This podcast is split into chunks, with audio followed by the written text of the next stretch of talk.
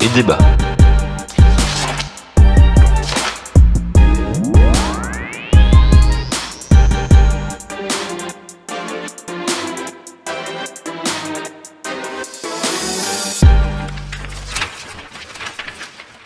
Bonjour à toutes et bonjour à tous, bienvenue dans cet épisode numéro 52 de Démo et Débat.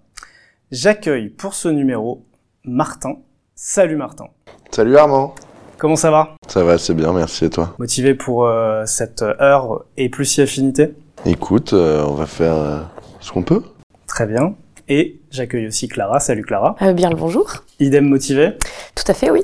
Eh bien c'est parfait.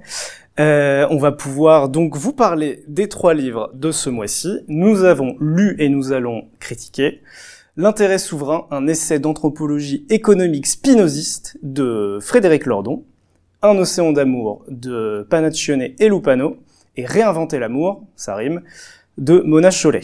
Je vous rappelle, avant que nous passions euh, à la première euh, chronique, à la première rubrique, que vous pouvez envoyer vos listes de livres euh, afin que nous les ajoutions à notre base de données et que nous puissions les critiquer si le sort est favorable au moment du tirage à l'adresse podcastdmed@gmail.com podcastdmed@gmail.com. Nous allons donc parler beaucoup d'amour et même avec Frédéric Lordon. Si, si. Mais avant ça, je vais devoir vous demander quelles sont vos phrases du mois. Clara, s'il te plaît, quelle est ta phrase? Eh bien, je dois avouer que euh, je me suis pris un peu last moment et dans cette dynamique de last moment, j'ai pensé à une phrase euh, que nous a sorti un formateur de théâtre d'improvisation il y a deux semaines, euh, d'un grand de ce monde. Donc attention, c'est de l'anglais, préparez-vous. Everyone got a plan until they get punched in the face. Mike Tyson. Ce qui résume plutôt bien la philosophie à adopter euh, en, en impro et dans la vie en général. Donc elle m'a, plutôt marqué. Puis elle a résonné en, en ces temps de, de freestyle. Donc voilà, c'était la, la phrase que je souhaitais vous partager aujourd'hui. Très bien. Bon, je- Big up à Mike. Généralement, on ne prend pas d'anglais, mais on va faire une exception. Je pense que c'est assez compréhensible pour tout le monde. Sinon, on ajoutera un petit insert de traduction, mais je pense que ça passera. Martin, est-ce que tu as une phrase aussi? Et est-ce qu'elle est en français? Et j'ai aussi une phrase du mois, et moi non plus, elle n'est pas en français. Et je vais vous expliquer pourquoi tout de suite. Cette phrase, c'est Embrace what you love. Et en fait, c'était le motto euh, d'un de mes amis qui, nous- qui m'a quitté récemment. Et euh, je suis retombé sur des citations de lui et ce motto, et euh, j'avais envie de lui rendre hommage ce soir. Euh, donc euh, c'est pour ça que je me suis permis de choisir cette phrase en anglais. Je pense que tu as bien fait. Euh, Quant à moi, j'ai une phrase également. Elle est en français. Elle est plutôt dans le thème euh, bah, des, des, des thèmes justement abordés par les livres qu'on va critiquer, puisque cette phrase c'est le chemin de nos cœurs n'est pas celui des algorithmes. Et c'est une grande de ce monde qui l'a prononcée, puisque c'est Virginie Efira lors du dernier festival de Cannes. 800 pages de trompe, C'est si bon.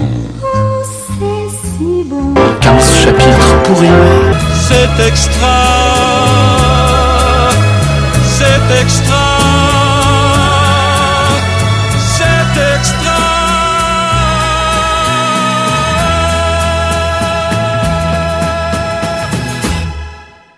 Euh, nous allons donc entrer dans le vif du sujet avec les critiques. On commence par l'intérêt souverain essai d'anthropologie économique spinoziste que va nous présenter Martin. Alors oui, j'ai eu euh, l'honneur, la chance, euh, le privilège de lire L'intérêt souverain de Frédéric Lordon, un essai d'anthropologie économique, donc comme tu l'as dit, Armand, en préambule.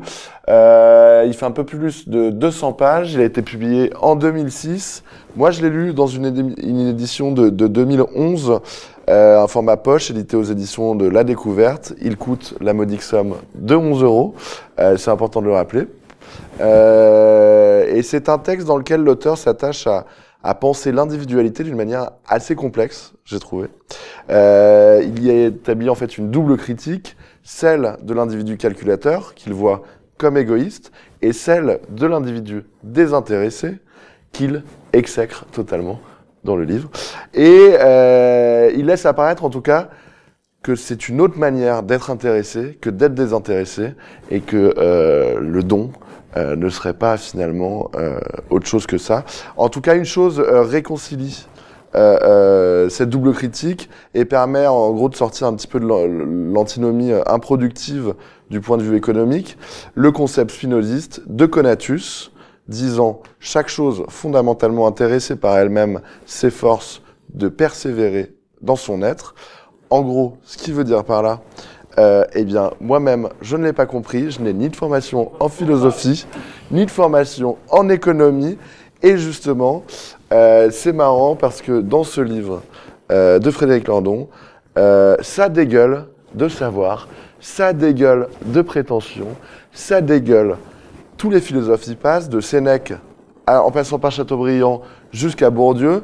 Il est très heureux, c'est un de ses premiers Est-ce que, est-ce que tu auras envie de dire pédanterie énormément de pédanterie, en effet. Il est très heureux de nous rappeler sur quoi il s'appuie à chaque fois pour critiquer ou pour offrir son point de vue. Euh, moi, personnellement, euh, même si l'intérêt du livre, euh, au-delà d'être souverain, son intérêt est vraiment de, permettre de créer un lien sur, de, créer lien entre, sur, cette question de la productivité, enfin, sur cette question économique. La réalité, c'est que je me suis énormément ennuyé, qu'à de très nombreux moments, je crois, Armand, que tu as une liste du nombre de mots inconnus, euh, énormément de mots imbitables, il faut se poser, allez, heureusement qu'on a des téléphones portables presque aujourd'hui, heureusement pour ne pas aller chercher le dictionnaire parce que c'est lourd, euh, c'est fastidieux, euh, c'est prétentieux, c'est pédant, et, euh, et en fait, ça plombe la lecture. Finalement, c'est plutôt ce côté-là que j'avais envie euh, d'amener moi euh, dans ma critique, plutôt que de rentrer euh, dans la critique économique ou dans la critique de sa pensée directement, parce que vraiment, à part vouloir draguer ou plaire, je ne vois pas vraiment à quoi peut servir. Draguer ou plaire, un, un profil très spécifique. un, un profil très spécifique de personne, un chercheur, un sociologue, enfin quelqu'un, euh, un de ses pairs, c'est certain, ou un collège de pairs, mais en tout cas, vouloir rappeler que des étudiants peut-être aussi. Euh, en tout cas, à part ça, euh, je me suis beaucoup ennuyé. Très bien. C'est vrai que de toute façon, Frédéric Lordon, c'est un style un peu particulier. D'aucuns diraient boursouflé. Et moi, le mot que j'utiliserais pour résumer son style, ou en tout cas l'appréhension qu'on en a quand on le lit, c'est d'être... C'est un style obtus, c'est-à-dire que c'est très euh, engoncé, euh, très habillé de mots très scientifiques, de références, comme tu le disais, philosophiques, beaucoup à des concepts, mais c'est aussi le jeu d'un essai de sociologie et d'économie. Donc effectivement, comme tu le dis, il s'adresse d'abord à ses pairs, puisque rien que dans le, en fait, comment il amorce euh, cette critique. Donc tu l'as bien dit au final, on, on pourrait on pourrait penser que l'intérêt souverain, on va parler, on va nous parler de l'État, on va nous parler de, de régime politique, mais en fait pas du tout. C'est vraiment quelque chose d'assez personnel. Donc sur les, les individus ou les agents, comme on dirait en sociologie. Euh, il amène ça en fait euh, via une critique euh, du MOS, donc le mouvement euh, mossien, qui est en fait l'étude du don contre don, qui est un espèce de d'invariant assez passéiste en, en sociologie, qui est de dire que, enfin, c'est qui est de décrire les systèmes d'échange d'une certaine manière, de façon soit intéressée, soit non intéressée. Et le MOS se base plutôt sur une logique que lui va appeler économiste, ou plutôt économiciste, où en fait c'est euh, un échange où euh, il y a une partie qui euh, donne quelque chose en attente de retour d'autre chose. Et c'est là que se place l'intérêt.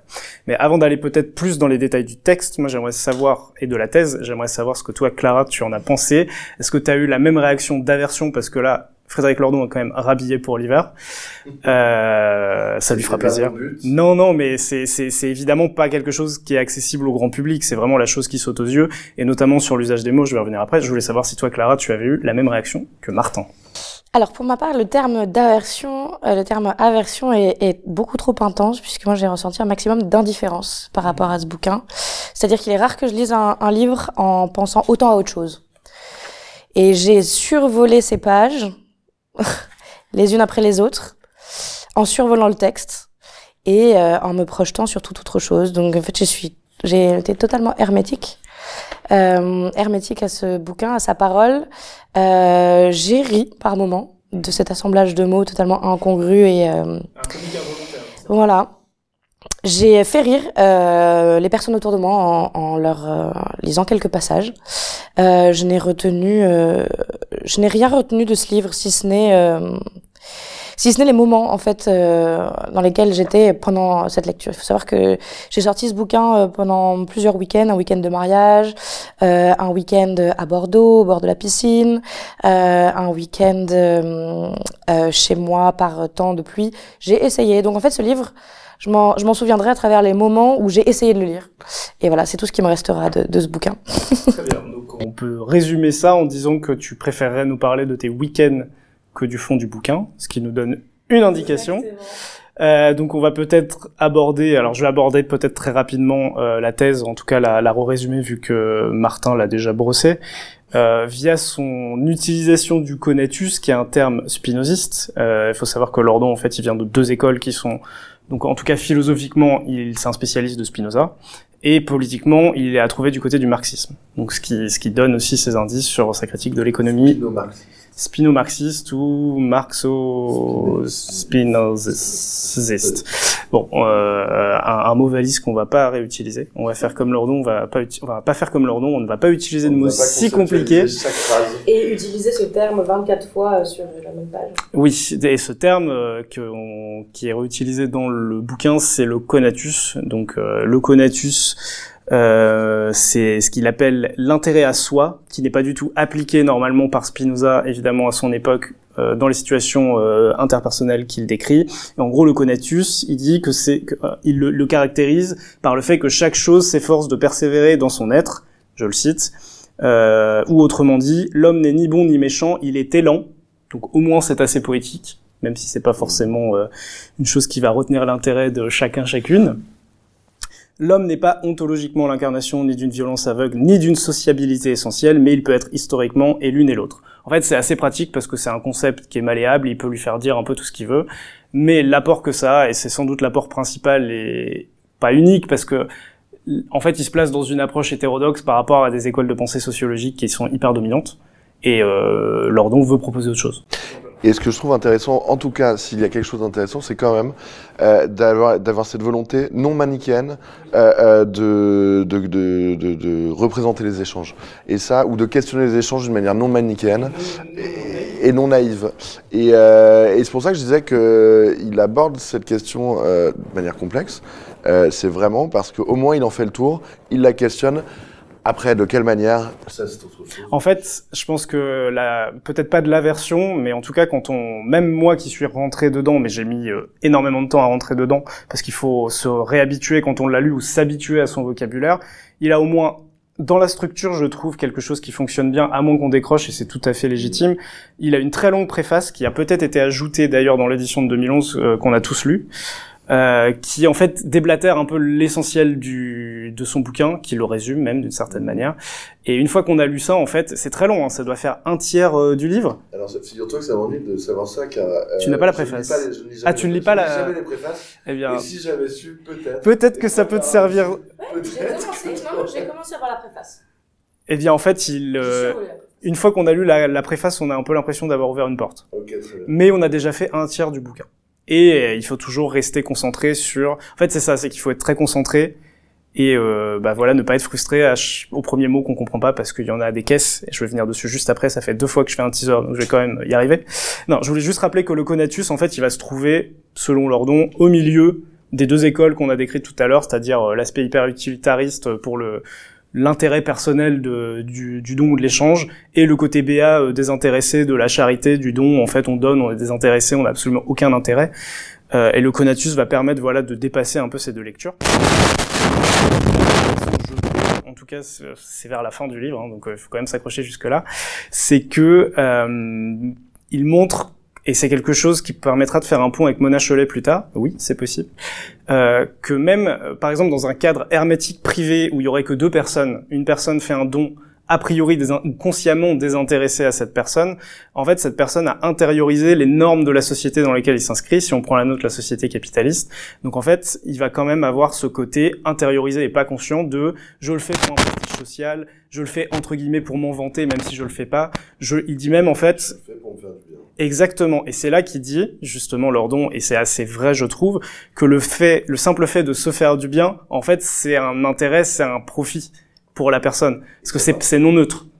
Donc, en fait, c'est ça qu'il ajoute, et même si ça reste très très conceptuel, même s'il y a foison d'exemples historiques, euh, qui sont pris par Lordon par rapport à d'autres écoles, il a cette approche un peu moins euh, déliée de la réalité, d'une certaine manière. Donc ça, c'est l'apport. Maintenant, pour la forme, Là, je vais ressortir euh, la sulfateuse que m'a, vient de me passer Martin. Euh, les balles ont été mises dans le chargeur par Clara, donc on va pouvoir euh, tirer à balles réelles. Euh, donc voilà, il emploie des phrases très complexes. Il cite Bourdieu à un moment, et il est un digne héritier de la prose de Bourdieu, qui est, même si on adore Bourdieu euh, pour ses thèses, etc., est imblairable à lire. Et étudiant ou personne qui s'est intéressé à Bourdieu le sait. Donc les phrases assez complexes et longues, c'est une chose. Les incises, il adore. Il fait ça partout, hein, sur ses billets de blog, même quand il parle, mais c'est beaucoup plus digeste, surtout parce que ses billets sont plus courts et destinés à un public beaucoup plus... euh, Peut-être... Euh, fan, des, des fans aussi. hein, oui, On va, on va pas sur le blog de Lordon tous les quatre matins. c'est comme le disait Martin, en fait un public différent, donc un public académique si on peut le résumer comme ça, Euh, ce qui fait que les phrases sont capillotractées d'une part, et surtout, on en a parlé, les mots. Je vais vous faire un petit florilège, je n'ai pas tout noté, mais comme le disait Martin, heureusement que nous avons des smartphones à la fois pour vérifier, mais pour prendre en photo les mots en question. Donc petit florilège, euh, je vais pas vous demander les définitions parce que moi-même je ne les connais pas, ou je les ai oubliées, ou je vais me ridiculiser, au choix. Alors attention, c'est parti. On va, il y en a, il y en a certains où on peut les deviner. Hein. Chez vous Chez vous, chez vous, essayez de deviner les définitions. J'aurais même pu vous dire, essayez de deviner si ça existe ou pas, mais hélas, la réponse est oui à chaque fois. Alors, irréflexion, oblative, hétéronome, fortitude, hétérarchique, gnoséologique, comprétendante, pronatrice, évergétisme, coalescence, schise, hypostasié, décosifié, synalagmatique, supination, pécamineux et bien sûr, amibien. Amibien, amibien, Clara. Ami bien, ami bien. On se croirait dans Dune, en fait. C'est un peu ça, c'est un peu son propre langage, euh, sauf qu'on n'a pas euh, toutes les clés de lecture pour les décrypter. Euh, à cette lumière, j'imagine, Martin, que tu ne vas pas forcément vouloir aborder d'autres thèmes. Personnellement, j'en aurais fini avec Frédéric Lordon. Quel dommage. J'attendais de grandes choses, j'attendais qu'on approfondisse ce... qu'on a tous... Euh...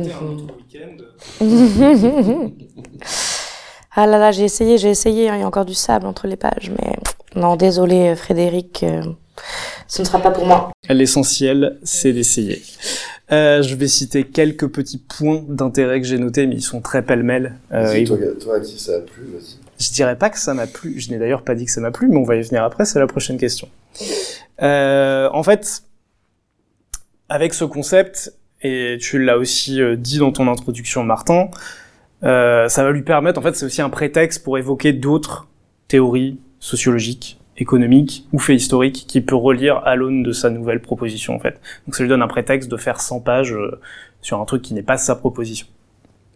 Donc, il va parler de la fonction de pacification qu'occupe l'échange, donc un peu au niveau du développement des sociétés qui se font la guerre, bon c'est l'exemple assez classique, et qui finissent par commercer, et en fait l'échange marchand va remplacer le conflit. Donc ça c'est quelque chose d'intéressant, surtout quand on ne connaît pas la discipline. Euh, donc il y a tout ce qu'on a dit sur euh, qu'est-ce qui constitue un retour, entre guillemets, sur intérêt effectif. Est-ce que le fait d'avoir une, une amitié, est-ce que par exemple c'est un retour effectif? Oui, pour lui c'est un profit. Est-ce que euh, un sourire c'est un profit? Enfin, on peut, on peut, euh, on peut euh, étendre ça à de nombreux points. Et d'ailleurs là-dessus, c'est assez intéressant parce que il parle de, de l'achat donc dans nos sociétés contemporaines en tant qu'échange. Et en fait, il montre comment il n'y a plus de relations sociales du tout autour, ou sinon une parodie, c'est-à-dire euh, bonjour, euh, ce sera 19 euros, euh, au revoir. Et en fait, il dit Et encore, là où il reste des caissiers et des caissiers. Oui, et j'allais y venir, parce que lui, ce qu'il dit en 2006, c'est « La vérité pure de l'achat est une forme de relation sociale presque vide, susceptible même à la limite de se passer complètement de mots échangés, un rapport social sans relation interpersonnelle en quelque sorte. » Et il dit ça avant qu'on ait connu l'explosion des achats dématérialisés, euh, et même où le produit est lui-même dématérialisé. Donc en fait, d'une certaine manière, il était visionnaire. Je sais que ça fait mal, mais il a été visionnaire là-dessus. Autre point intéressant, donc peut-être pour terminer, oui, j'ai trouvé ça assez malin et c'est dans les toutes dernières, toutes dernières pages. Et là, c'est un exemple qui prend, euh, qu'il aurait dû mettre au début, je pense, pour plus accrocher son lecteur. Quand il parle de la corruption et du clientélisme euh, comme euh, en fait incarnation totale de ce qu'est ce jeu de don contre don, même désintéressé. C'est-à-dire qu'au début, on commence par faire une faveur à quelqu'un, puis en fait, cette personne euh, se sent par pression sociale obligée de rétribuer en fait cette personne en échange. Et puis il y a un réseau de services qui se crée et c'est comme ça que se crée la corruption. Et j'ai trouvé que c'était bien montré c'était court c'était compréhensible et je comprends pas qu'il ait gardé ça qu'à la fin en pinacle de sa démonstration alors qu'il aurait très bien pu le mettre au début pour expliquer et un petit peu défricher avant d'aller dans du complexe mais c'est quelque chose par exemple qu'il aurait très bien pu dire dans une interview mettre en avant dans un article plus court écrit pour le monde diplôme mais pas dans un livre pour des académiciens euh, voilà ce qu'on pouvait dire sur euh, ce, ce- cet essai de Frédéric Lordon, qui était donc euh, un essai, et vous avez aussi fait un essai. Hélas, j'ai l'impression qu'il ne s'est pas conclu. Mais je vais quand même vous demander, en commençant par Clara, si vous recommanderiez ce livre.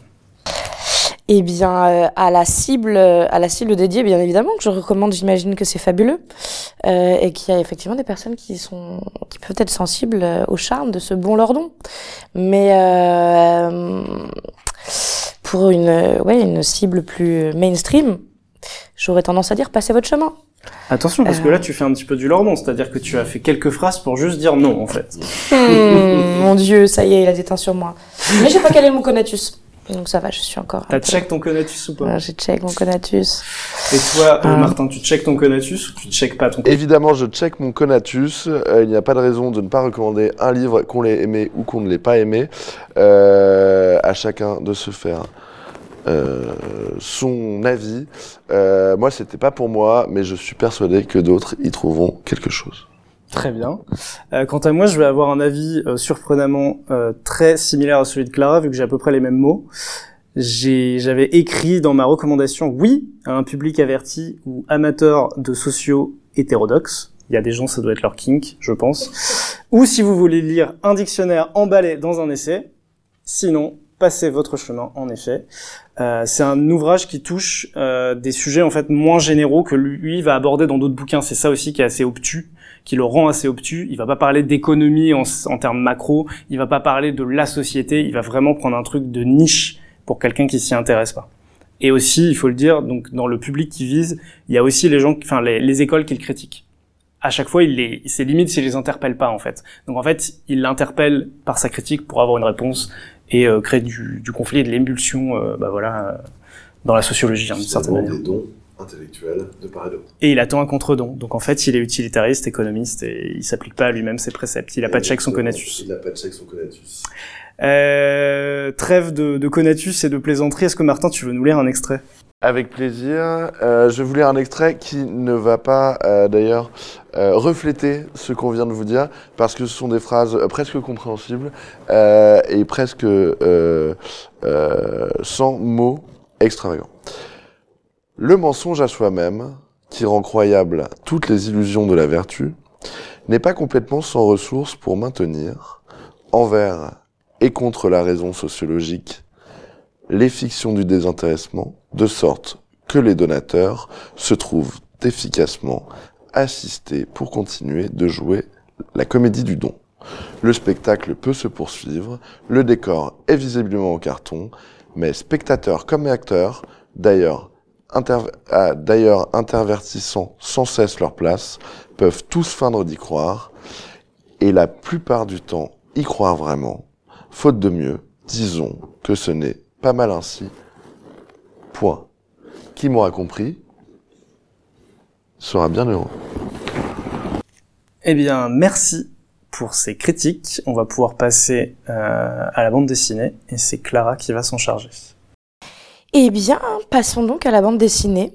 Hum, Ce bien bel ouvrage euh, du duo euh, Grégory Panaccione au dessin et euh, Wilfried Lupano à la scénarisation, au scénario, puisque, petit piège, attention, on est sur une... Est-ce que tu veux pas juste Ouais. Ouais, c'est insupportable. Au, scénario, ok. Euh, donc, euh, à mon tour de vous présenter ce bel ouvrage qu'est Un océan d'amour, une bande dessinée réalisée, euh, créée par un duo, euh, Grégory Panaccione au dessin et euh, Wilfried Lupano à la scénarisation. Donc, on est sur un très bel ouvrage d'une euh, de quelques centaines de pages. On est sur euh, 224 pages. Un très très bel ouvrage qui visuellement prend la forme d'une boîte euh, de sardines. Je ne sais pas si vous aviez euh, capté ça, mais on reprend l'école de la boîte de sardines, donc un objet iconique euh, dans cette bande dessinée qui agit un peu comme un fil conducteur tout au long du, du récit. Donc fait assez intéressant, euh, cet ouvrage euh, propose une bande dessinée muette, c'est-à-dire que à aucun moment vous ne pourrez trouver de texte. C'est assez intriguant au début, et puis finalement, on se prend totalement au jeu et on voit la puissance euh, du silence justement qui émane de cette absence de texte.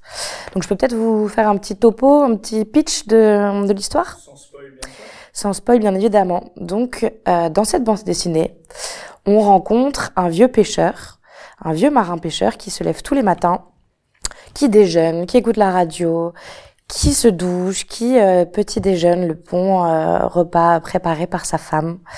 Euh, il prend le large un beau matin et il part avec son mousse à la pêche. Et fait relativement normal, mais qui s'avère extraordinaire, il rencontre un géant des mers, un énorme paquebot qui le percute et l'emporte. Je vais m'arrêter là parce que effectivement après l'histoire prend une toute autre une toute autre tournure, une tournure relativement épique. Euh, ce qui est assez intéressant dans ce dans cette bande dessinée, c'est qu'on a vraiment affaire à une une fable contemporaine. Euh, une fable euh, qui multiplie les rebondissements. Donc vraiment, on, on se fait euh, balader, on vogue avec le héros et sa femme. Donc il y a vraiment deux héros dans ce dans cette bande dessinée. Il y a vraiment ce marin pêcheur et sa femme qui euh, euh, eh ben, assiste à son absence et qui va tout faire pour le ramener à la maison. C'est le traitement graphique est vraiment fabuleux dans cette dans cette bande dessinée puisque comme on l'a dit il n'y a pas de texte donc en fait tous les ressorts scénaristiques euh, résident dans le, le choix du dessin, des couleurs. Euh, donc vraiment, il y a vraiment côté, une dimension cinématographique dans les différentes planches. Euh, les personnages sont, ont vraiment de- des émotions très marquées, euh, très prononcées, avec vraiment des identités propres. On, on voit vraiment chaque planche à son identité. Euh, les pardon la, mise en scène, les cadrages, les découpages, vraiment, vraiment, chaque plan pourrait donner lieu à une scène de cinéma en fait. Euh, et les dessins sont très expressifs donc pour euh, pallier à l'absence de texte. Donc vraiment c'est assez fort et on se laisse totalement happer par les dessins au, fil, euh, au fil de la lecture. C'est une bande dessinée qui se lit très vite, mais qu'on peut totalement relire plusieurs fois parce que de multiples détails se dissimulent dans chaque, dans chaque, dans chaque dessin. Euh, c'est assez intéressant puisque sous ces abords de euh, d'histoire d'amour euh, mignonne, on, on, on a affaire à une bande dessinée assez engagée euh, sur de, de multiples problématiques qui tournent autour de du monde marin. Donc on- ils sont abo- abordés la problématique de la pollution, euh, la problématique de la piraterie, euh, euh, le continent plastique, euh, le, le trafic euh, auprès des marins. Enfin, beaucoup beaucoup de sujets sont abordés de, de, de manière euh, bah, en fait, ce qui est intéressant, c'est que comme il n'y a pas de texte, chacun s'empare du sujet et l'interprète à sa façon, mais pourtant, le, le, le, les dessins pointent du doigt quand même ces sujets. Euh, Peut-être pour terminer, euh, alors que, fait assez paradoxal, il n'y a pas de texte, euh, avec cette euh, bande dessinée, j'aurais appris un mot. Euh, j'aurais appris le mot bigouden. Euh, puisque en fait la femme du marin pêcheur est une digne représentante de la Bretagne, effectivement, c'est le l'outfit, c'est le la coiffe, le, le- la tenue de la femme du marin pêcheur qui nous indique cette unité de lieu. Et donc euh, cette petite coiffe blanche de, de dentelle s'appelle la bigoudaine. Et donc voilà, j'aurais appris un mot de la part d'une euh, bande dessinée muette. Et ça, je trouve ça assez fort. Moi, je trouve ça assez fort aussi. Voilà. Euh, merci pour cette brillante introduction qui est très complète. Euh, je vais d'abord passer la parole à Martin, pour qui j'ai trois questions. Dans l'ordre, il me semble que tu connaissais déjà cette bande dessinée avant que nous tombions dessus pour le podcast. Deuxième question, t'étais-tu rendu compte qu'il s'agissait d'une boîte de sardines sur la couverture? Troisième question, qu'est-ce que toi tu as ressenti par rapport, en tout cas c'était peut-être au moins ta deuxième lecture, par rapport à cette absence de mots, justement, ce choix, cette contrainte, cette bande dessinée contrainte? Euh, la première question est bien évidemment oui. En effet, moi je l'avais déjà lu il y a deux ans, cette BD. Euh, on m'avait conseillé de l'offrir à ma sœur. Je l'ai offerte à ma sœur à, à Noël. Mais évidemment, avant je l'ai lu parce que ça m'intriguait, cette BD euh, euh, muette. Euh, et, euh, et là, la relire deux ans plus tard, j'ai une seconde lecture. Je vois euh, notamment sur toutes ces questions que tu as évoquées, ces questions contemporaines autour de, de, de la mer, de la pollution plastique, de la piraterie, euh, et aussi de la crise de la pêche, euh, des sujets comme ça dont on entend beaucoup parler. Enfin, la piraterie un peu moins, en effet, mais euh, la raréfaction des espèces, la crise de la pêche et la pollution, le continent plastique, en effet, sont des sujets vachement d'actualité. Et ça m'a encore plus marqué de le relire. Moi, j'en avais un souvenir assez extraordinaire. J'avais ce souvenir vraiment d'avoir été balancé euh, dans un océan en effet, euh, mais vraiment d'ouvrir ces pages, euh, de me ruer dedans et d'aller nager dans euh, euh, cette histoire euh, euh, super magnifique, hyper sensible euh, et, et- et très amusante à- et très, am- et très am- amusante à la fois. En fait, on- euh, pour pas spoiler, Clara ne l'a pas dit, mais en gros, réellement, les personnages vont être balargués dans une tempête, d'une certaine manière, aux multiples péripéties, et ça rebondit ici, ça tombe là. C'est exactement. Et c'est vraiment là. Et ben, tu vois, tu me donnes, tu m'offres une transition parfaite parce que je crois, franchement, le sujet principal, en effet, de ce, euh, de cette BD, c'est la mer, c'est l'océan, et une mer aussi puissante que fragile justement à certains moments, euh, une mer, une mer euh, meurtrière, une mer nourricière. Il y a le sujet de la pêche qui est abordé, c'est ce qu'on disait, évidemment, et puis euh, aussi un océan qui est propice à toutes les grandes aventures humaines et donc ces péripéties euh, dont on ne peut pas parler mais qui sont extraordinaires, qui nous emmènent d'un bout à l'autre de l'océan.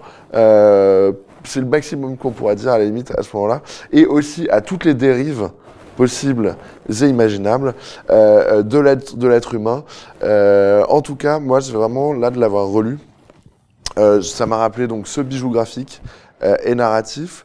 Et là, pour la, ce que ça m'a pas, hum, ça m'a rappelé donc ce bijou graphique et narratif, et aussi euh, ça a la force en fait du cinéma muet, mais j'ai trouvé, j'ai envie de dire, un petit peu, quasiment, euh, comme dans, mais aussi d'un film d'Audiard, un film d'Audiard sans les dialogues, mais avec cette puissance donc, dont on parlait avant, euh, et cette présence des personnages, euh, euh, ce rythme constant. Euh, Il y a ce truc-là qui est vraiment fort. Euh, Méliès, Audiard, c'est assez incroyable. Donc, euh, donc voilà. Euh, moi, ça m'a fait vraiment plaisir de la relire. Euh, encore j'ai encore été submergé d'émotions. Et puis, pour répondre à ta dernière question, euh, en effet, j'avais remarqué que la jaquette ressemblait à une euh, boîte de sardines. En effet, euh, boîte de sardines. euh, Exactement. Je pense que oui, c'est la, enfin, pas forcément la première chose qui attire l'œil parce que quand on ouvre une boîte de sardines, généralement, c'est parce qu'on a faim, donc on veut consommer ce qu'il y a à l'intérieur. Mais une fois qu'on a fini, on peut regarder la liste des ingrédients. Et justement, il y a une liste des ingrédients qui est très drôle et en fait, c'est rien que l'enrobage déjà est très malin et évidemment, c'est le seul endroit où il y a du texte. Donc c'est c'est aussi euh, ça montre aussi que les auteurs sont forts à la fois avec le texte et sans le texte, bien que le le, le produit euh, culturel final soit sans texte. Donc le jeu- produit culturel. Oui, bah écoute, ça peut écoute, ça, ça ne te plaît pas, mais c'est un fait. L'œuvre, l'œuvre, euh, l'œuvre euh, est du coup sans mots. Et euh, justement, ce qu'on essaie de dire depuis tout à l'heure, mais de manière assez assez naturelle, hein, c'est que cette absence de mots va renforcer le dessin. C'est un peu l'écueil qu'il y a sur les certains romans graphiques euh, de ce format-là quand ils font 200 pages, c'est que c'est très bavard. Généralement, c'est bien. hein. Mais là, c'est un exercice complètement différent qui permet de recentrer sur le dessin. Donc on a plus de- d'appréhension de, comment ça a été dessiné du trait des couleurs, je trouve, de manière plus naturelle, surtout pour un public profane, parce que quand on a l'habitude de lire des bandes dessinées, on va s'intéresser au dessin, on va s'intéresser au trait, au style.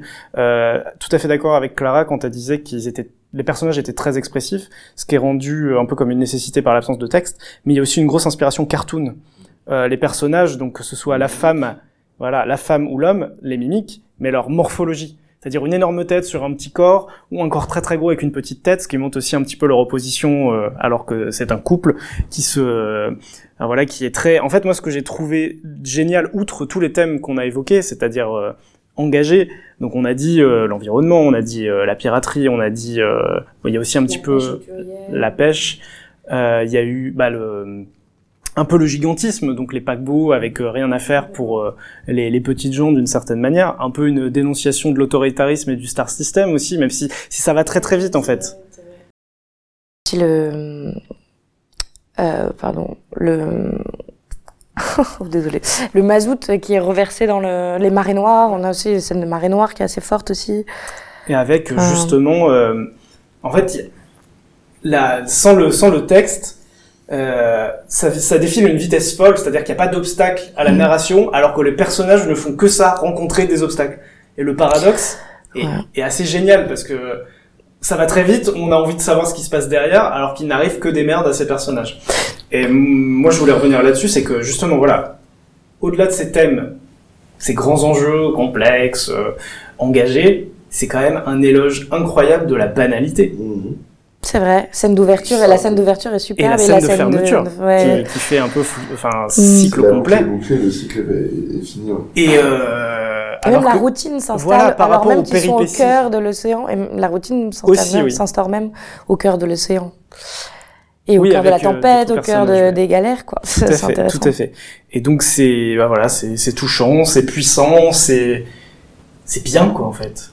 Ouais. Euh, moi je voulais aussi euh, souligner, comme vous l'avez fait, le travail fait sur les couleurs. Ah Parce oui. que ça se passe en Bretagne, on est en Ah pleine oui. mer, donc euh, c'est globalement assez terre, même si les couleurs sont variées, jusqu'à un certain point, assez temporaire dans l'histoire, et à nouveau je ne peux pas divulgacher, euh, où on retrouve de la couleur, mais ça donne aussi une force, un style euh, assez, euh, on va dire, euh, terre à terre, sérieux, alors qu'on est dans une BD avec des personnages euh, à format cartoon, euh, avec des expressions exacerbées, euh, avec des onomatopées euh, visuelles en fait. Voilà. Euh, et ça tranche avec la couleur, quoi. Page 107, ça m'a marqué cette, cette planche où, pour signifier le mal de mer, on a un visage qui est décliné en trois couleurs différentes. C'est- En trois, ça- en trois cases, ça- trois cases en trois, trois cases, trois couleurs, un visage. Avec le et- personnage qui ne bouge pas. d'une efficacité, mais. Ouais. Et je me suis marrée, quoi. Alors que, enfin, C'est des gags, quoi, des gags, mais- en fait. C'est c'est des gaga, ce qui gags, est euh, super. ah ouais, qui nous rappellent les cartoons, mais en fait, c'est c'est vraiment le storyboard d'un cartoon, Ouais. mais vraiment sérieux et engagé. Euh, moi, la scène qui m'a marqué, donc je n'ai pas la pagination en tête, mais c'est c'est pas très grave, je laisserai les les, les lecteurs euh, qui j'espère seront nombreux la découvrir et sans, sans, sans divulgacher à nouveau, on a quand même une médium en bigouden qui lit l'avenir dans les trous de crêpes. Ça, c'est une page, c'est incroyable. Ouais. C'est créatif, c'est incroyable. Moi, j'ai ri, genre, devant une page à gorge déployée, quoi. Juste l'idée. Faut avoir l'idée. C'est vrai. En plus, c'est un peu l'élément déclencheur. euh. Oui, oui, oui, oui. C'est- c'est- C'est une péripétie, enfin, ça enclenche les péripéties pour une, euh, un des personnages. C'est Ulysse et Pénélope revisités, quoi. En Bretagne. Euh, voilà, donc je pense qu'on est, on est quand même euh, arrivé à, non pas un conatus, mais un consensus. et que on voit que quand le le l'œuvre et non le produit culturel euh, engage euh, davantage euh, les lecteurs, nous avons beaucoup plus de commentaires à faire. Quand il y a Ah, évidence, bah, il y a évidence. Quand il n'y a pas de mots, c'est nous qui devons les Mais trouver. c'est vrai que là, on est passé du tout au rien avec un Lordon extrêmement bavard à une BD dans laquelle euh, a été retiré tout Les texte. mots. Moi, je pense que mais c'est qui garde énorme, mais, mais là où le dessin devient un sous-texte constant et euh, c'est vachement plus intéressant finalement euh, et on a, et, et ça offre un- même d'ailleurs en termes de critique aussi Mhm. de la société on, ça se voit qu'on a- on peut se passer de mots pour le faire Et ex- ouais, je suis tout à fait d'accord. Et euh, c'est la réflexion que je m'étais faite euh, donc en, en réfléchissant un peu aux critiques, c'est qu'on a vraiment l'antithèse, euh, en tout cas du truc très verbeux, au truc où justement, littéralement, nous n'avons aucun mot. Et euh, comme tu le dis, ça dit beaucoup de choses au sujet de la société. Et oui, sans être moralisateur, Sans du être coup, puisque chacun interprète à sa façon. Oui, comme tu le dis, et euh, ça montre que bah, voilà, parfois on n'est pas obligé d'en faire des tartes, des tartines et des tartines euh, pour arriver à un argument. Il suffit d'une bonne image. Et heureusement que Lordon n'est pas critique euh, littéraire par exemple parce qu'il passerait beaucoup beaucoup de temps pour dire qu'il ne faut pas lire certains livres et ça serait. Les critiques littéraires, ce que nous faisons euh, sur un, un cadre un peu amateur, ce sont pas justement les gens qui ne, ne savent pas écrire. De, ça dépend, il y a des critiques littéraires qui, écrivent très bien. Je, je plaisante bien sûr pour les nombreux critiques littéraires qui écoutent cette émission. Euh, Ouais. Est-ce que vous voyez d'autres points à aborder sur cette bande dessinée? Non, mais je crois qu'il faut se ruer dessus, l'acheter, la Ouais. lire. ah ben, J'allais vous Euh, demander qu'il J'ai lu un article disant que Lupanov a eu l'idée de cette bande dessinée muette il y a des années, mais que le marché n'était pas prêt à l'époque et donc euh, qu'il l'avait gardé sous le coude pour le publier euh, plus tard. Euh, donc ce qui est intéressant, c'est que tous les thèmes abordés sont toujours euh, complètement d'actualité. C'est intéressant euh, et flippant, Ah ouais, d'ailleurs, c'est flippant intéressant parce et que ça, ça fait 8 ans Voilà. la bande dessinée est sortie. Et, et du coup, j'imagine 5, 6, 7 ans euh, qu'il l'avait déjà en tête, donc euh, voilà. Est-ce que, euh, j'ai pas trop de doutes sur cette question en vrai, est-ce que Martin, tu recommandes Un océan d'amour? Oui, oui, je crois que j'ai déjà dit avant, et en tout cas que, c'est- que c'est- que ça transparaissait. Euh, euh, dans, dans, dans ce que j'ai pu dire, euh, franchement, oui, oui, il faut, le- il faut le lire, il faut foncer, il faut plonger. tu, es- tu es très fort sur les métaphores filées aquatiques, euh, bravo. Clara, est-ce que tu recommandes Un océan d'amour? Je recommande effectivement Un océan d'amour. Et j'ai même envie, euh, sachant que nous travaillons dans une agence de communication, que nos créas s'emparent de cette bande dessinée pour nous proposer des scripts et des storyboards euh, à la hauteur d'un panaccione. Très bien. Je l'ai pas dit tout à l'heure, oui d'ailleurs, euh, enfin si je l'ai dit d'une certaine manière, gros travail sur la, la couleur, mais pas uniquement la couleur, hein, le trait, tout, euh, tout se marie de manière assez incroyable. Quant à moi, je vais bien sûr le recommander. Ça plaira à tout le monde, tout le monde y trouvera son compte. Euh, toutes les générations également, c'est-à-dire euh, même des enfants, euh, en tout cas pour s'émerveiller ou, ou s'ouvrir au monde. euh, Voilà, euh, donc euh, les personnes qui ont envie de trouver des choses sensibles les trouveront. Si on est dans une autre ambiance et qu'on veut trouver des choses un petit peu acerbes, on les trouvera aussi. Si on veut s'amuser, on va s'amuser. Si on veut s'énerver, bon, on va pas s'énerver non plus, mais on pourra s'agacer de certains trucs qui n'ont rien à voir avec la qualité de l'ouvrage lui-même. Euh, donc tour de force avec cette absence de texte et euh, évidemment, pour le répéter, c'est un excellent contrepoids si vous venez de lire un Frédéric Lordon juste avant. Je vous conseille pour vous reposer les yeux, les méninges, euh, de lire un Lupano Panaccione. Nous allons passer à la troisième et dernière critique euh, qui concerne Réinventer l'amour de Mona Chollet, que je vais vous présenter tout de suite.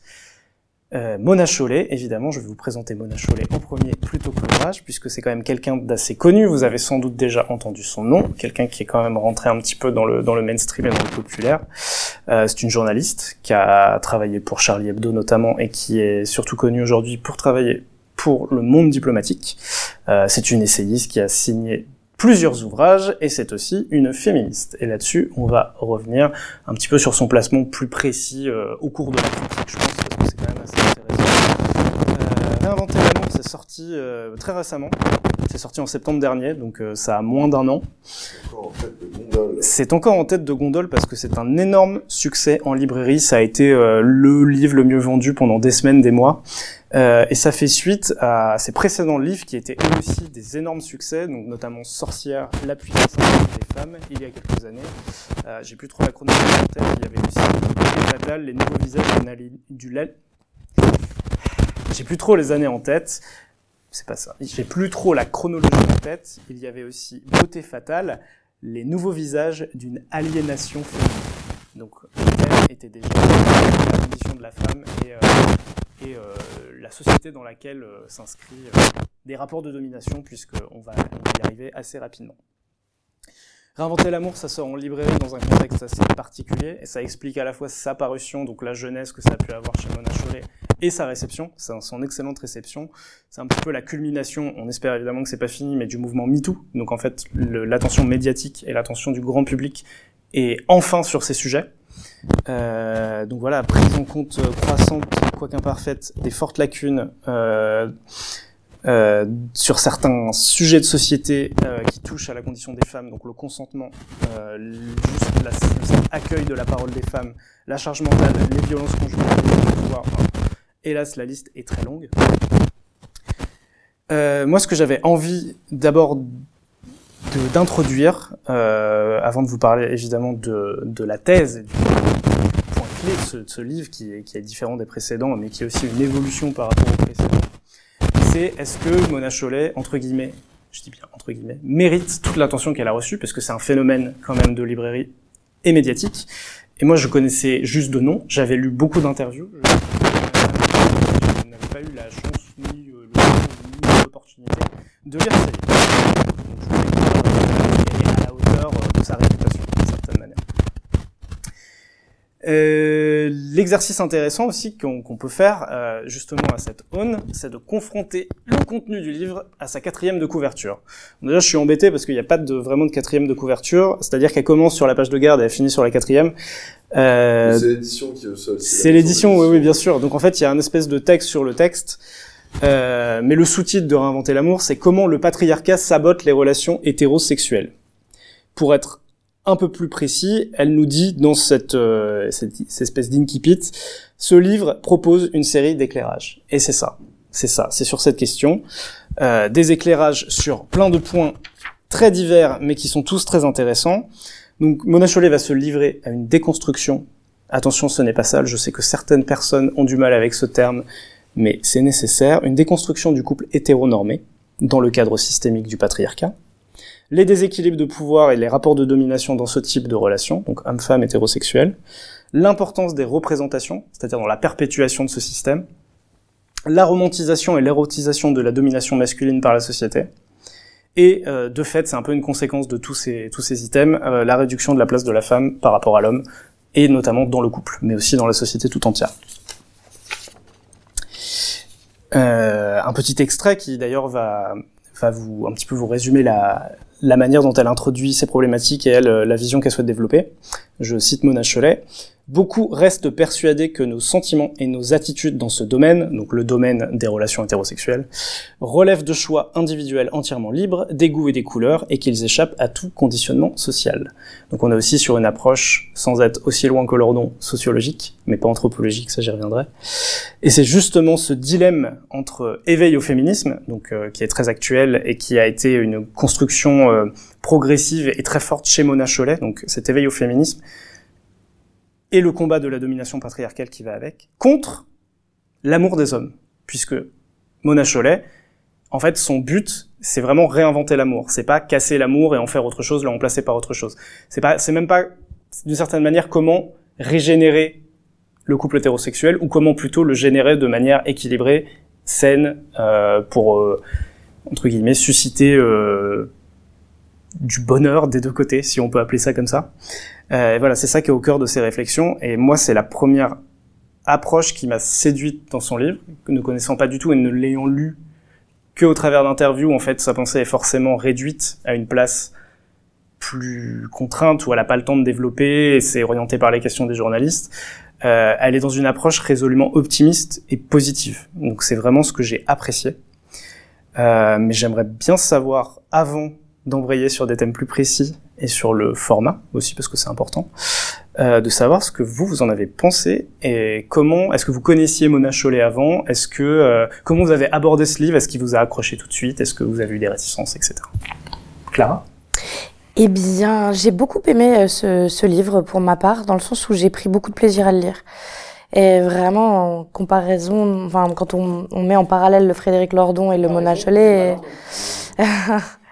vraiment deux mondes, quoi. Là, j'étais heureuse de, de, de reprendre le bouquin pour le relire parce que euh, je trouve qu'on était euh, assez surpris Surpris pourquoi? Parce que elle maîtrise très très bien l'art de la référence.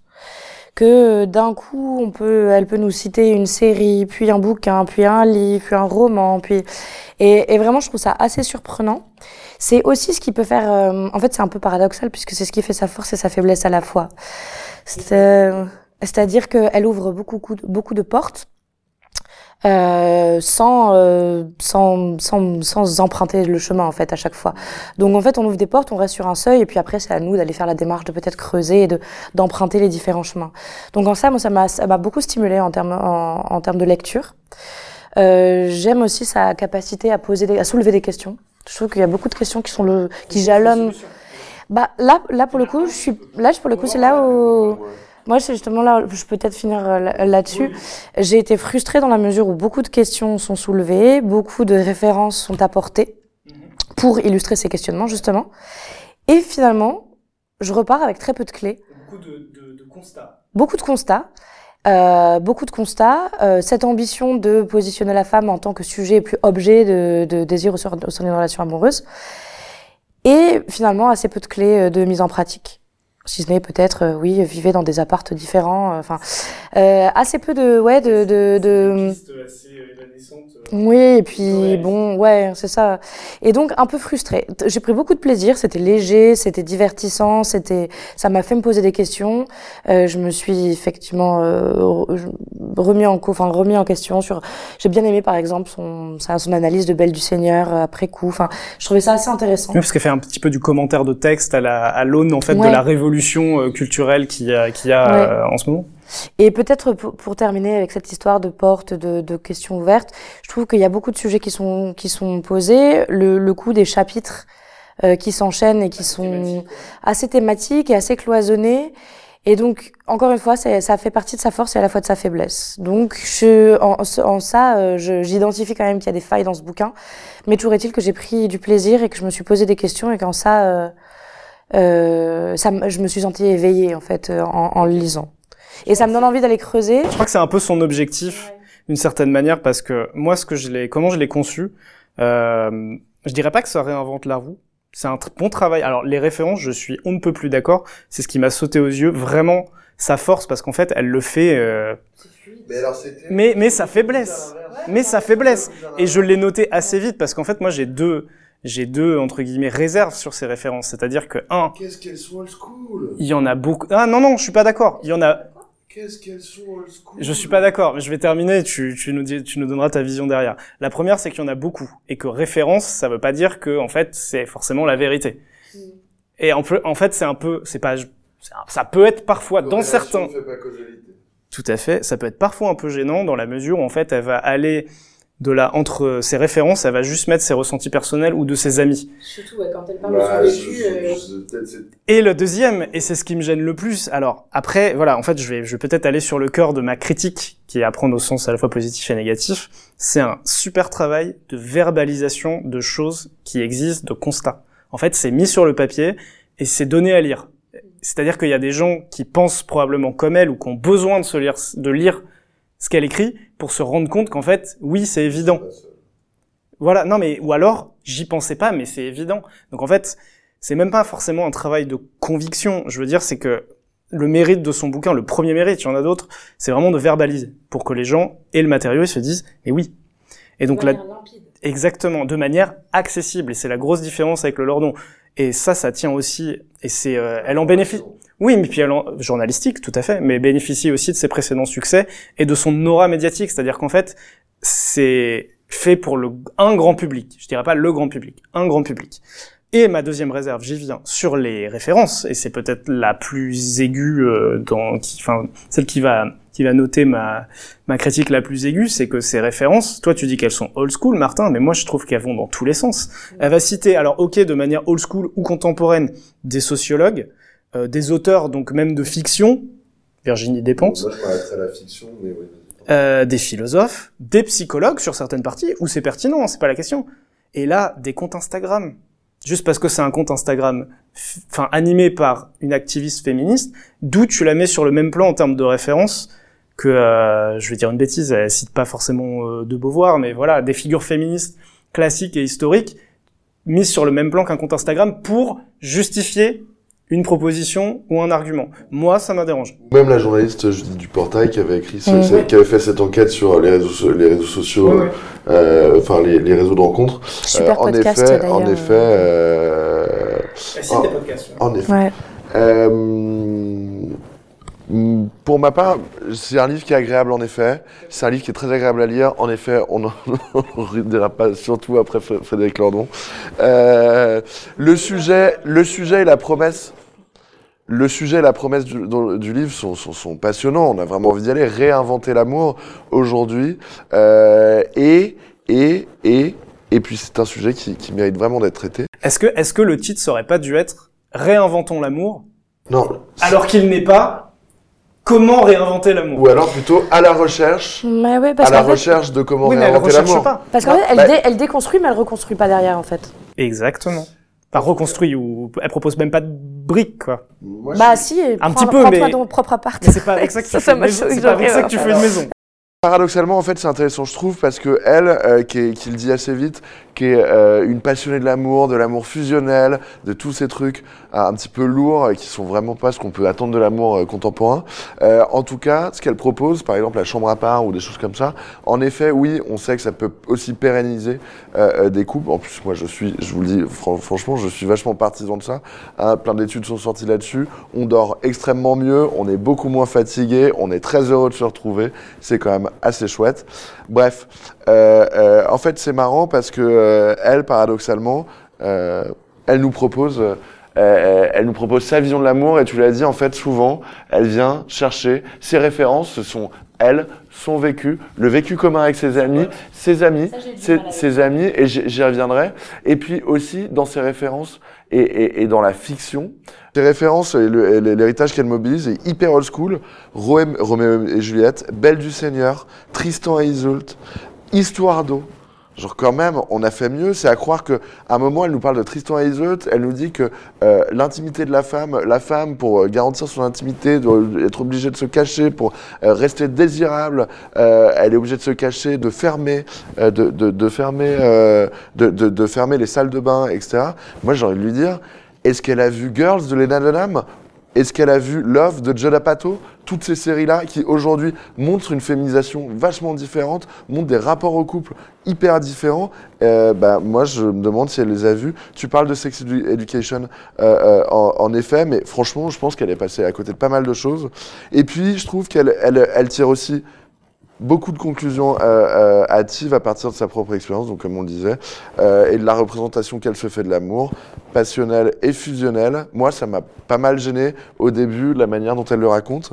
Euh, typiquement, elle vient nous parler de, de, de, de, l'amour. En nous parlant de l'amour, elle parle de la vie du de, la vie de bureau. Elle vient nous parler de la vie de bureau qui Comment, euh, euh, je la cite, comment avons-nous pu accepter ce mode de vie où nous sommes privés de la personne avec qui nous partageons pourtant notre maison et notre lit? C'est flippant, moi je trouve, de, non, mais, ah, ah, mais bien après, mais bien après. Ça, c'est au début du livre. Moi, je trouve ça flippant d'avoir cette vision de l'amour hyper fusionnelle. On dirait que le couple, il est obligatoirement envisagé comme ça, et donc de manière un peu, un peu éphémère. Et euh, puis, du coup, il y a aussi euh, euh, euh, l'absence de l'autre serait vécue comme une peur du vide totale. Euh, euh, moi, ça me fait quand même euh, vachement peur.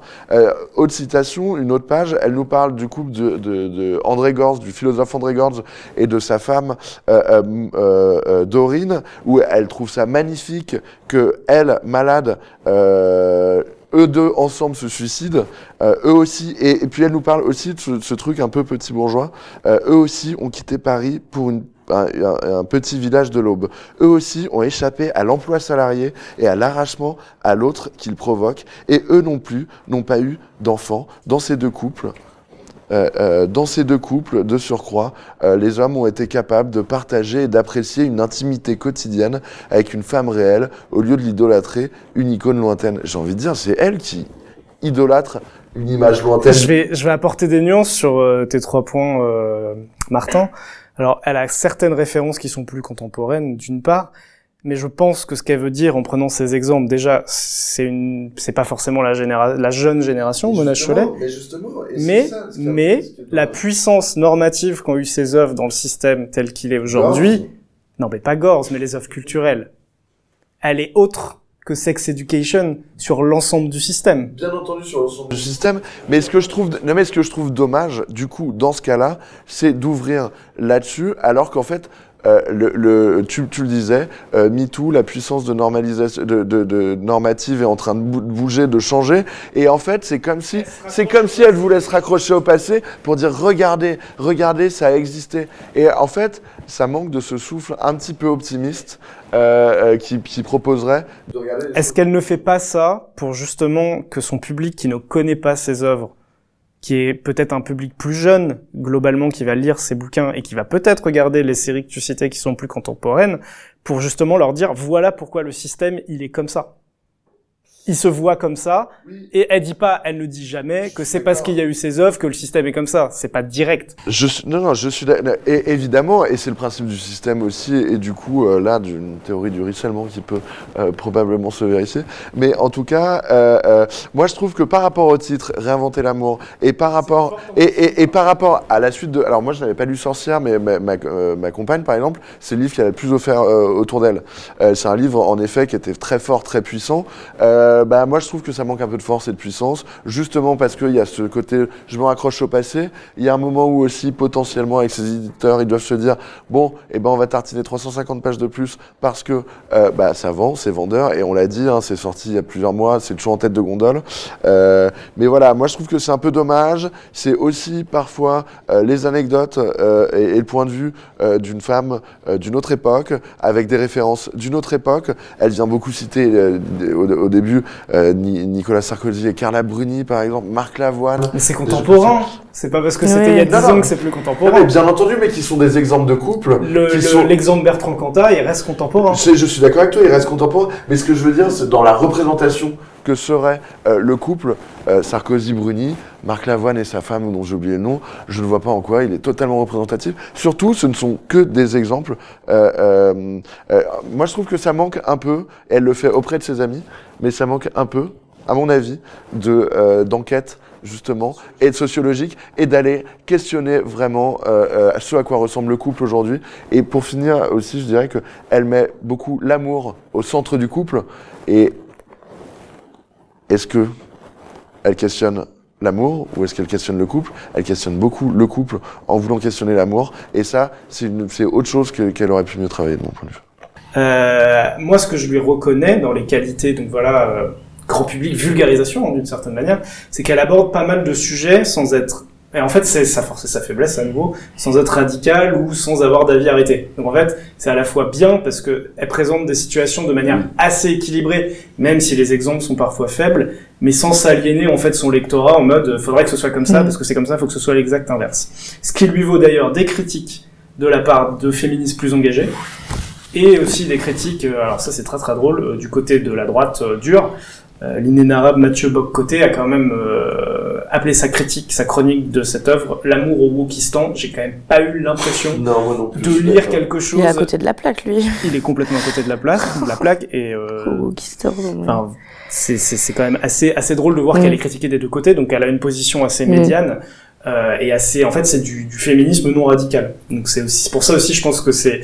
Attention, ne me faites pas dire ce que j'ai pas dit. C'est c'est assez fluide à lire qu'en fait c'est Ah oui, oui. c'est assez consensuel. Voilà, c'est ça que je voulais dire. Consensuel, c'est un bon mot, je pense, dans cette. euh, Euh, elle, a, elle a le mérite quand même de d'aborder des points assez intéressants. Enfin, c'est des, en fait, c'est des réflexions. Comme je disais au début, quand je, voulais confronter, quand je voulais confronter la quatrième, elle dit ça Oui, puis si tu veux creuser, bah, libre à toi d'aller des observations et après fais-toi ta propre idée. Et donc dans ces observations justement, euh, elle montre voilà euh, comment est valorisée euh, dans une, enfin dans la séduction hétérosexuelle la position sociale de l'homme, euh, le pouvoir.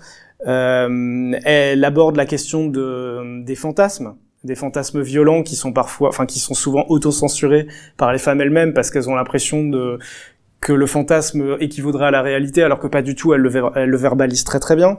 Euh, elle parle des fétichismes exotiques aussi, qui sont sur une partie un petit peu aussi, là pareil, on voit le côté socio qui n'est pas assez abordé, mais sur euh, la colonisation, où elle montre euh, les schémas qui ont fait pendant la colonisation, qu'aujourd'hui on a des stéréotypes sur euh, des, personnes, enfin, des personnes qui viendraient de telle ou telle ère géographique ou de telle ou telle origine. Donc ça, je trouve ça assez intéressant, et c'est pareil, dans le- le- l'objectif d'éveil d'un public assez... euh, commun et large, c'est assez intéressant qu'il le voit peut-être par ce prisme. Parce que l'amour, en fait, permet, euh, voilà, de, d'appâter un petit peu le chaland et puis euh, d'aller sur d'autres thèmes.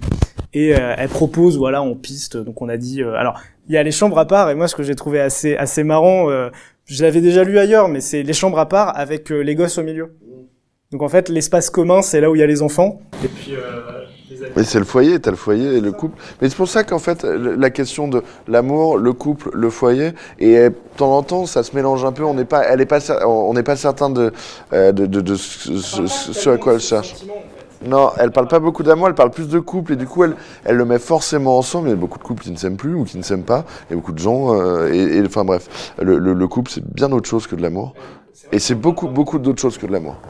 Ouais, c'est l'amour peut en faire partie ou en fait partie à l'origine, mais le couple est bien autre chose. Bien sûr, mais elle, euh, comme on le disait, elle l'abordait pas avec des déterminants sociologiques. Non, non, bah non. Donc pour elle, et euh, c'est vraiment un bon constat que tu fais, c'est qu'elle fusionne les deux.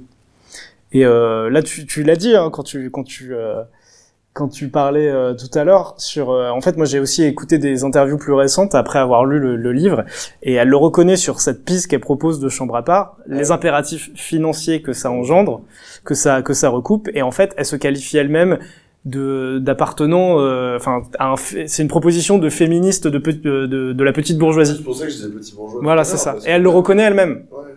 Donc euh, c'est pour ça aussi que c'est assez consensuel, je pense.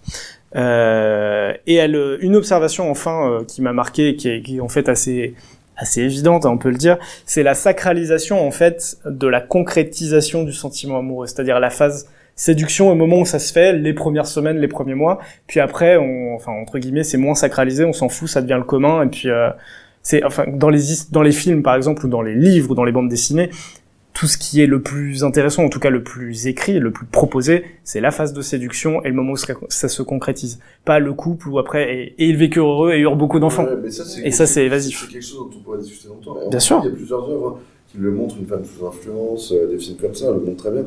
Euh, la routine, euh, la difficulté. Il y, a des- une scène, il y a une scène de déjeuner dans, la, dans, dans une femme sous, sous influence qui est extraordinaire, qui dure un quart d'heure. Une scène à table, alors qu'on n'a jamais vu un repas durer un quart d'heure. Enfin, je veux dire, et ça existe, ça se trouve, en effet, c'est pas. euh, mais à ce moment-là, il faut faire la critique de toute la, de, de, de, de toute la production. Bah non mais c'est ça, c'est ça, c'est qu'en Euh, voilà, fait, et des ressorts, et des ressorts. il y a de quoi faire des thèses sur. euh, en fait, on prend un, seul de ces exemples et on fait une thèse entière Ouais, sur l'entièreté de l'œuvre qu'elle prend en référence. Euh, enfin, j'ajouterais que euh, point aussi consensuel et euh, en tout cas important pour les gens que ça défriserait a priori, elle ne diabolise pas les hommes. Euh, et elle le verbalise aussi très très bien sur cet extrait que j'ai noté. L'un des plus gros problèmes, c'est le paradoxe de la misogynie, le fait que les hommes hétérosexuels expriment leur désir pour les femmes au sein d'une culture qui les encourage à mépriser et haïr les femmes. Donc elle montre bien un peu le dilemme que j'évoquais en introduction.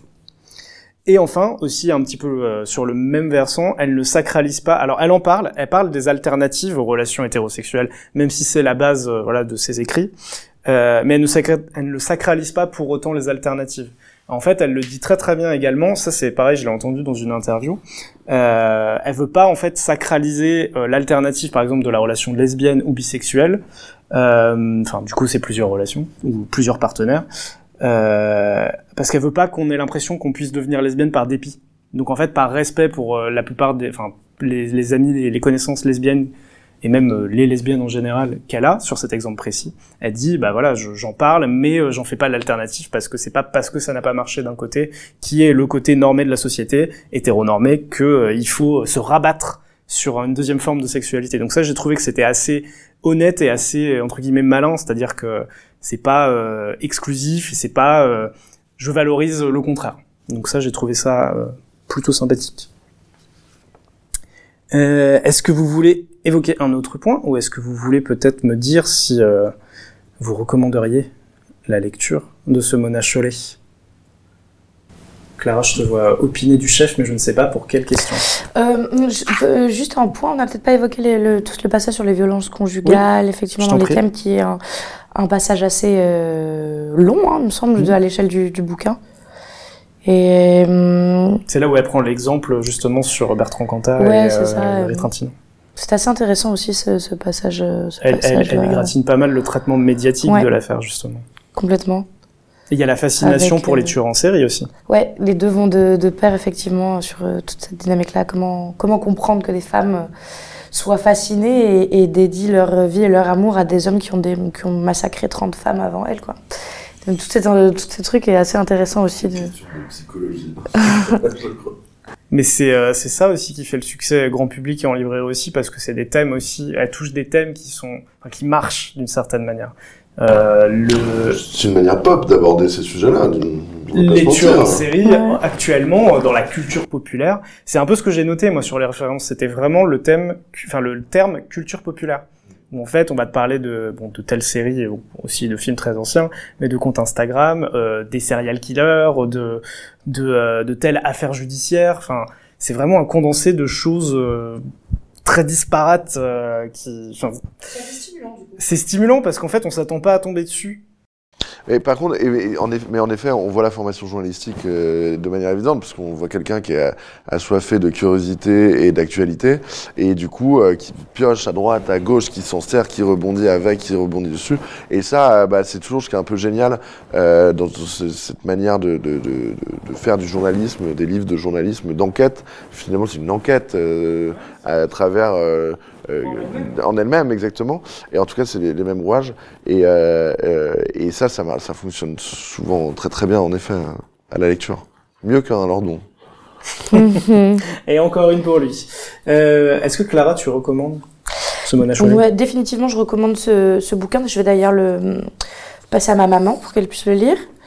Et, euh, et euh, je vais le faire circuler autour de moi.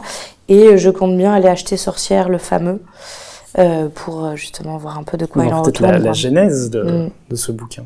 Bah, N'hésite pas à nous dire euh, ce qu'il en est et à l'ajouter à la liste du podcast s'il n'y est pas déjà, parce qu'il est possible qu'il y soit déjà.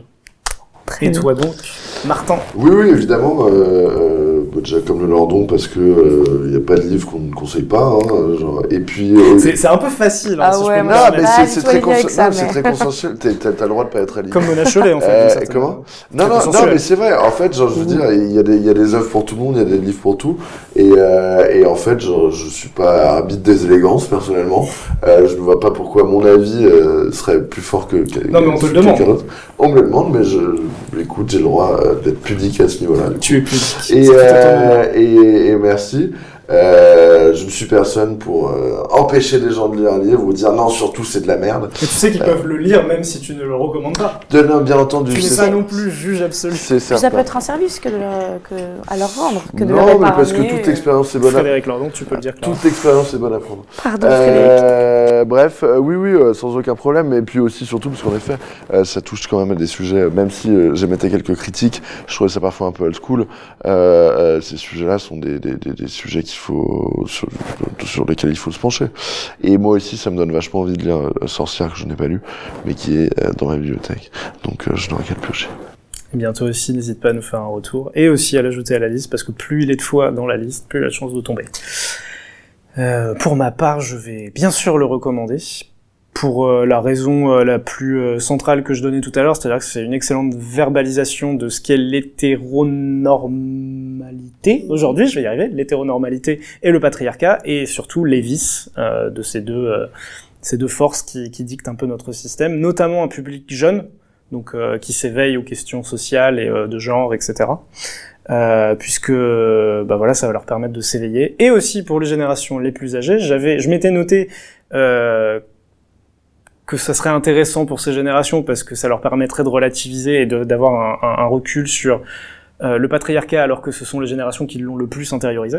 Mais je rajouterais, s'ils veulent des références à Belle du Seigneur, Roméo et Juliette, Tristan et Isolde, ils les trouveront également, ils connaissent ça par cœur, donc ils auront... euh, voilà. Il y a une production de cinéma pornographique vachement plus vaste maintenant. Euh, bien, peut-être que tu nous en parleras dans quelques instants avec ta recommandation. Mais avant ça, je vais lire euh, un extrait. Donc, on n'est pas, on n'a pas trop parlé du style hein, en termes d'écriture. C'est pas, c'est pas, c'est pas lyrique, Mona Chollet. Hein, c'est fluide. Euh, très grande variété. Euh, moi, j'ai choisi de prendre un court extrait qui est issu de sa longue introduction. Un petit point commun avec Frédéric Lordon, vu qu'il y a une très très longue introduction pour euh, débroussailler le propos, et c'est là qu'elle explique euh, sa position et euh, comment personnellement elle en est arrivée à ses réflexions. Parce que c'est quand même un livre très personnel et intime. hein. Faut quand même le même si c'est truffé d'exemples, c'est quand même quelque chose d'assez intime. Donc voilà, un, essai qui résume sa posture et son, intérêt euh, général. Nous avons besoin de redonner du jeu à notre façon d'envisager l'amour, de lui réinsuffler de la vie, en pulvérisant à la fois le carcan bourgeois du parcours obligé, et celui tout aussi convenu et limitant de la passion destructrice.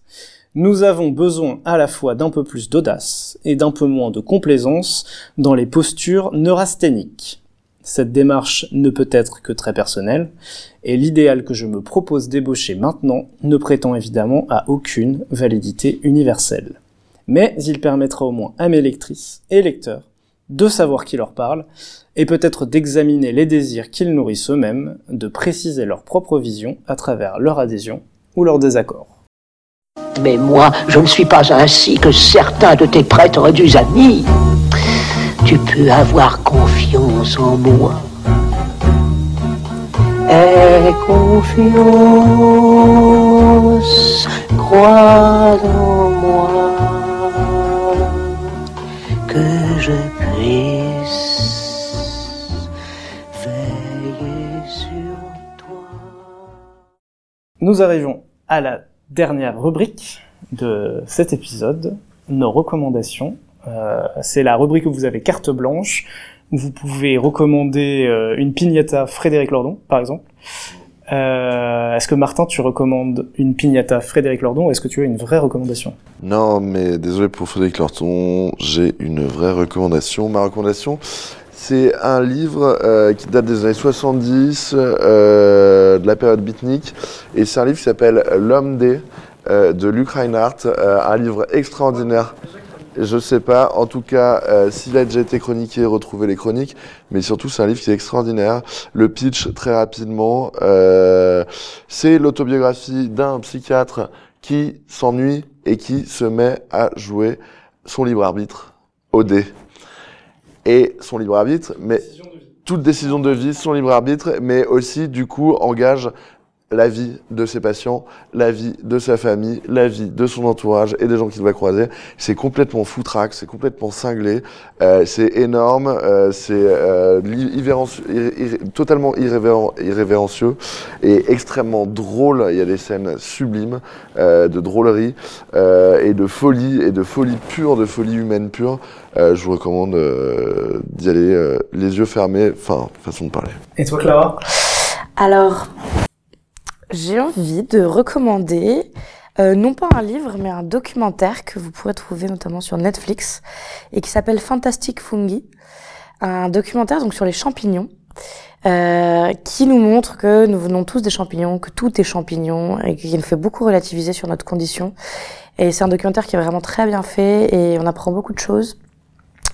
Et euh, vraiment, je, le- je ne peux que le recommander. Vraiment, il, nous, il est assez, assez riche et, et intéressant. Donc, Fantastic Fungi, euh, go Netflix. Donc euh, après, euh, après l'eau, après le sable, nous sommes tous champignons. Exactement. Je suis très curieux de le très découvrir. Je suis très curieux de le découvrir. Voilà. Euh, merci pour vos recommandations. Quant à moi, j'ai beaucoup hésité pour mes recommandations. J'aurais pu vous recommander une série qui s'appelle Severance, que je vous conseille euh, de checker quand même sur euh, Apple TV, mais c'est aussi diffusé en France sur un canal que j'ai complètement oublié. Euh, ou Dalva, qui est un film euh, qui a été projeté pendant la semaine de la critique à Cannes, qui n'est pas encore sorti, mais si vous vous rappelez de son nom quand il sortira, foncez-y, c'est incroyable. Mais je vais vous recommander quelque chose de très mature et de très intellectuel qui s'appelle la Zizi Kaka Mixtape. Euh, si vous avez vogué sur Twitter ces derniers mois, vous en avez forcément entendu parler. Euh, c'est une mixtape, comme son nom l'indique, qui est composée d'une quarantaine de morceaux, euh, qui a une connotation quand même très rap. C'est un projet de long terme qui est parti d'une blague entre trois, on va dire trois tweetos, euh, dont un vidéaste et deux musicos, euh, qui a comme fondement, on va dire, l'humour et la provocation et euh, bah, la musique en tant que telle, hein, parce que c'est aussi qualitatif au niveau musical, avec énormément de collaborations avec euh, bah, soit des artistes euh, qui font partie de l'univers de la musique, soit des artistes qui font partie de l'univers du web. Euh, je les ai pas en tête, mais je vous conseille euh, d'aller écouter ça. C'est sur Spotify, je répète le nom, Zizi Kaka Mixtape ou alors ZZCC MXTP pour les intimes. Euh, si vous êtes un peu perdu, tapez Zizi Kaka sur Twitter, vous retrouverez tout de suite. euh, mais euh, ils ont comme Même sur euh, Google. euh, ils ont eu euh, les honneurs de Brut, ils ont eu euh, un spot diffusé sur TF1. Enfin, c'est un projet qui partait d'une blague et qui est arrivé à des proportions assez gigantesques. Ils ont fait un top 6 monde dans les charts Spotify à leur sortie, mais euh, tout va bien, tout est normal. Euh, si vous aimez la musique et l'humour, allez-y. Cool. Et j'ajoute un truc. Et ce n'est pas une recommandation, mais je voulais faire une promotion éhontée pour euh, un projet de librairie qui s'appelle Les Libreurs, euh, dans lequel je n'ai absolument aucun intérêt. Je fais ça de manière complètement gratuite, mais si vous nous donnez de l'argent, ça nous aidera beaucoup. On a un zest, euh, donc un financement participatif pour euh, participer justement à la rénovation de nos locaux qui sont situés à Lecat. Euh, vous trouverez les informations, je pense, dans la description de ce podcast. Sinon, ça s'appelle Les Libreurs, euh, at Les Libreurs, donc comme des livreurs mais avec un B, sur Twitter et sur Instagram. Euh, voilà, euh, faites-nous un petit coucou, abonnez-vous, euh, un petit like, n'importe quoi, ça nous fera plaisir. Même sans argent, on prend, on aime, on prend l'amour hein, comme comme comme le voudrait Mona Chollet. Voilà pour ce, ce qu'on appelle en anglais un shameless plug. On a commencé avec de l'anglais, on finit avec de l'anglais, on casse complètement les codes de ce podcast. Mais il va me rester juste euh, deux choses à faire. La première, c'est vous remercier tous les deux, Martin et Clara. Donc merci beaucoup, j'espère que ça vous a plu. Merci Armand de nous avoir invités, c'était très chouette. Ouais, merci d'avoir pensé à nous et de nous avoir fait euh, rencontrer Mona Chollet. Et Frédéric Lordon Ouais. Euh, C'était un plaisir. Euh, du coup, je vais laisser euh, le micro à Mehdi pour euh, le prochain tirage au sort. Et moi, je vous dis à la prochaine. Salut Salut Salut Armand.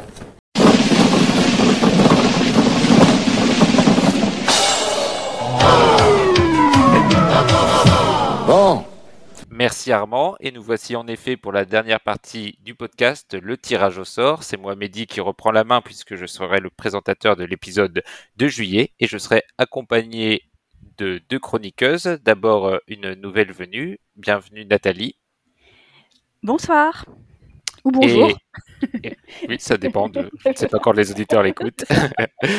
et une, une, une habituée désormais. Bonjour Emmanuel. Bonjour Mehdi. Bonjour Nathalie. Donc, euh, le tirage au sort, c'est très simple. On tire les livres parmi toutes les propositions que vous nous avez envoyées euh, dans vos listes sur podcastdmd.gmail.com. N'hésitez pas à continuer à nous envoyer vos nombreuses propositions. Et nous avons chacun un veto que l'on peut utiliser pour mettre de côté un livre. Nous n'avons droit qu'à un veto, donc il faut l'utiliser avec stratégie. Je commence tout de suite le tirage au sort. Le premier livre est un roman de 2017 français de 512 pages, écrit par Alice Zeniter, L'art de perdre. Nathalie, est-ce que tu mets ton veto?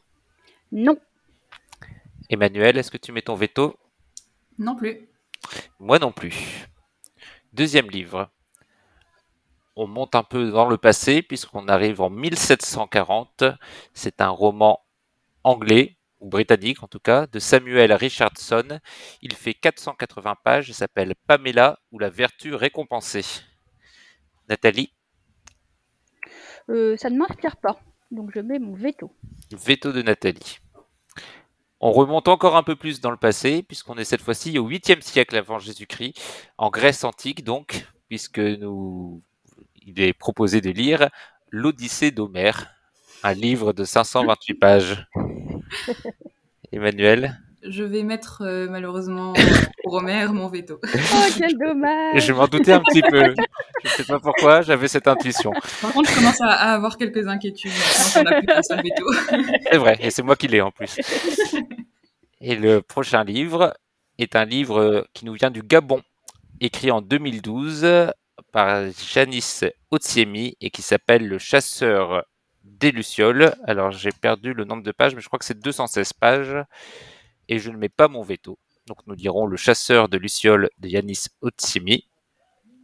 Et dans les BD, vous n'avez toujours pas de veto, Fable, le premier tome, euh, une BD américaine de Bill Willingham et Lan Medina qui fait 144 pages et a été publié en 2003. Je ne mets pas non plus mon veto. Je récapitule. L'art de perdre de Alice Zeniter, Le chasseur de lucioles de Yanis Otsemi et Fable de Bill Willingham et Liane Medina. Je vous souhaite à toutes les deux une bonne lecture. À dans un mois.